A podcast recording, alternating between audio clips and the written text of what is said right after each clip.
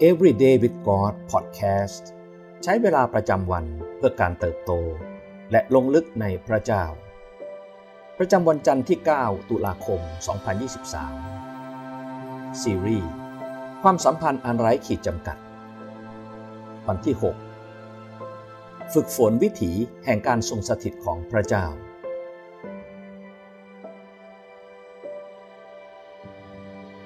ยอห์นบทที่ 14 ข้อ 15 ถึง 21 ได้บันทึกว่า ถ้าพวกท่านรักเรา ท่านก็จะประพฤติตามบัญญัติของเรา เราจะทูลขอพระบิดา และพระองค์จะประทานผู้ช่วยอีกผู้หนึ่งให้กับพวกท่าน เพื่อจะอยู่กับท่านตลอดไป คือพระวิญญาณแห่งความจริง ซึ่งโลกรับไว้ไม่ได้ เพราะมองไม่เห็น และไม่รู้จักพระองค์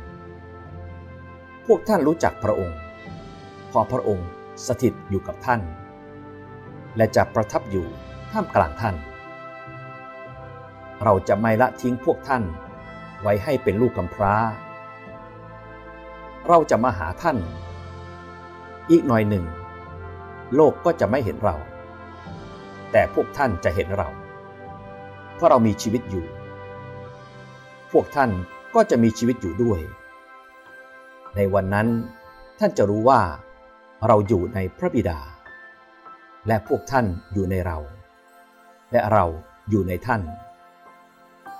ใครที่มีบัญญัติของเรา และประพฤติตามบัญญัติเหล่านั้น คนนั้นเป็นคนที่รักเรา และคนที่รักเรานั้น พระบิดาของเราจะทรงรักเขา และเราจะรักเขา และจะสำแดงตัวให้ปรากฏแก่เขา เราจำเป็นต้องฝึกฝนที่จะใช้ชีวิตบนวิถีแห่งการทรงสถิตอยู่ของพระเจ้า ภาษาอังกฤษใช้คำว่า presence of God แต่ในขณะเดียวกัน กลับมีหลายคนที่กำลังดำเนินชีวิต บนวิถีแห่งการขาดการมีอยู่ของพระเจ้า ภาษาอังกฤษใช้คำว่า absence of God สิ่งที่น่ากลัวที่สุดเกี่ยวกับอินเทอร์เน็ต และเทคโนโลยี ไม่ใช่ความรุนแรง หรือความไม่บริสุทธิ์ ซึ่งลำพังสิ่งเหล่านั้น ก็เป็นเรื่องที่เลวร้ายอยู่แล้ว แต่สิ่งที่แย่ที่สุดเกี่ยวกับวัฒนธรรมการใช้อินเทอร์เน็ตในปัจจุบันก็คือ มันกำลังฝึกฝน วิถีชีวิต แห่งการขาดการมีอยู่ของพระเจ้าในชีวิตของเรา ฟิลิปปีบทที่ 4 ข้อ8ถึง9สุดท้ายนี้พี่น้องทั้งหลาย ขอจงค่ายครวญดูสิ่งเหล่านี้คือ สิ่งที่เป็นจริง สิ่งที่น่านับถือ สิ่งที่ยุติธรรม สิ่งที่บริสุทธิ์ สิ่งที่น่ารัก สิ่งที่ควรแก่การสรรเสริญ รวมทั้งถ้ามีสิ่งใดที่ยอดเยี่ยม สิ่งใดที่น่ายกย่อง และพวกท่าน จงปฏิบัติตามสิ่งที่ท่านเรียนรู้ รับไว้ได้ยิน และได้เห็นในข้าพเจ้า แล้วพระเจ้า ผู้ประทานสันติสุข จะสถิตกับพวกท่าน หากเรารู้สึกว่าเป็นเรื่องยากที่จะนึกถึงพระเจ้าในขณะอธิษฐาน หากเรารู้สึกว่าการพูดคุยกับพระเจ้าเป็นเรื่องยาก ถ้าเช่นนั้น เราก็จำเป็นต้องฝึกฝนที่จะดำเนินชีวิตอยู่ในการทรงสถิตของพระองค์ แต่คำถามก็คือ แล้วเราจะฝึกฝนชีวิต แห่งการทรงสถิตของพระเจ้าได้อย่างไร เราจำเป็นต้องนึกถึงภาพของเหตุการณ์ต่างๆ ในพระคัมภีร์ให้บ่อยขึ้น ไม่ว่าในระหว่างที่เราเดินทาง ขับรถ หรือใช้ชีวิตในแต่ละวัน ลองนึกถึงฉากสัปดาห์สุดท้ายในชีวิตของพระคริสต์เหตุการณ์หลังวันเพนเทคอสที่ห้องอธิษฐานชั้นบน หรือเหตุการณ์สำคัญสำคัญที่พระคัมภีร์บอกเราเกี่ยวกับพระเจ้า เราจำเป็นต้องจดจ่อความคิดของเรา และนึกถึงข้อพระคัมภีร์สั้นๆ ที่ทรงพลัง อย่างหนึ่งยอห์นบทที่ 4 ข้อ 8 ที่บอกว่า พระเจ้าทรงเป็นความรัก เราต้องคิดถึงเรื่องเหล่านี้อยู่เป็นประจำหนึ่งย้อนบทที่ 4 ข้อ 8 ถึง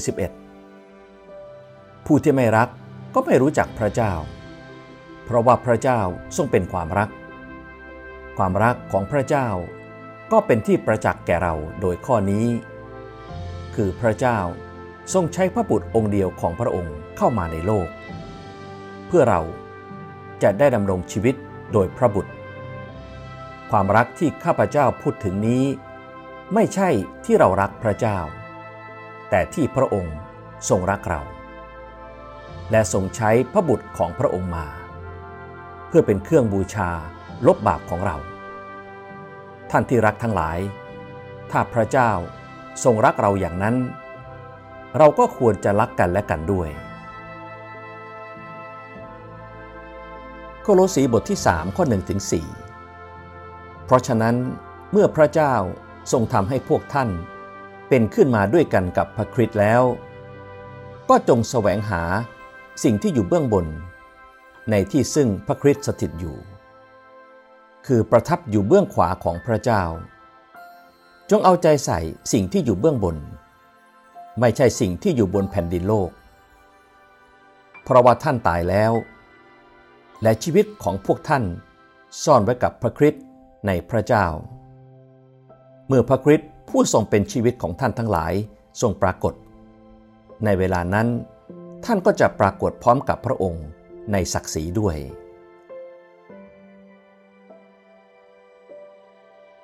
สิ่งที่เราต้องใคร่ครวญในวันนี้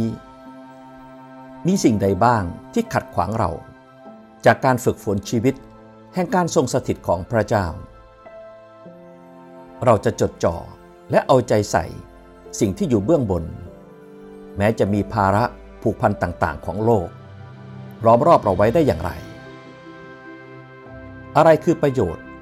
จากการมีอุปนิสัย ในการฝึกฝนชีวิต แห่งการทรงสถิตของพระเจ้า